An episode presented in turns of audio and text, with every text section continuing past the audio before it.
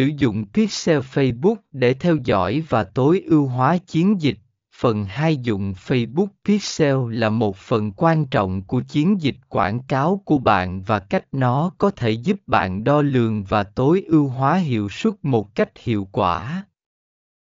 2. Mục tiêu của bài viết, Mục tiêu của bài viết này là cung cấp cho bạn kiến thức cơ bản về Facebook Pixel và giúp bạn hiểu tại sao nó quan trọng trong quảng cáo trực tuyến.